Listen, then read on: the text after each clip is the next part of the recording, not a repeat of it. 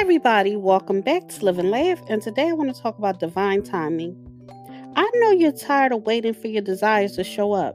You've kept yourself thinking positively and feeling good for so long now and just want your success to arrive. However, very often we haven't learned the spiritual lessons that would allow us to not only fully enjoy what we desire, but to handle it too. The universe will only give you what you can handle when you can handle it at a pace that you can enjoy it. Everything you go through, experience, leaves you with a lesson, and a lesson that allows you to be able to handle what's next.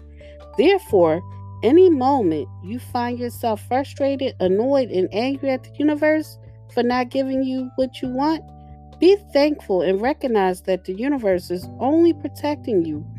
Right now, the universe is currently organizing situations and events that will lead to your success. Just have faith. It's all arriving in divine timing. Thank you for listening. If you know anyone that could benefit from this, please go ahead and share it.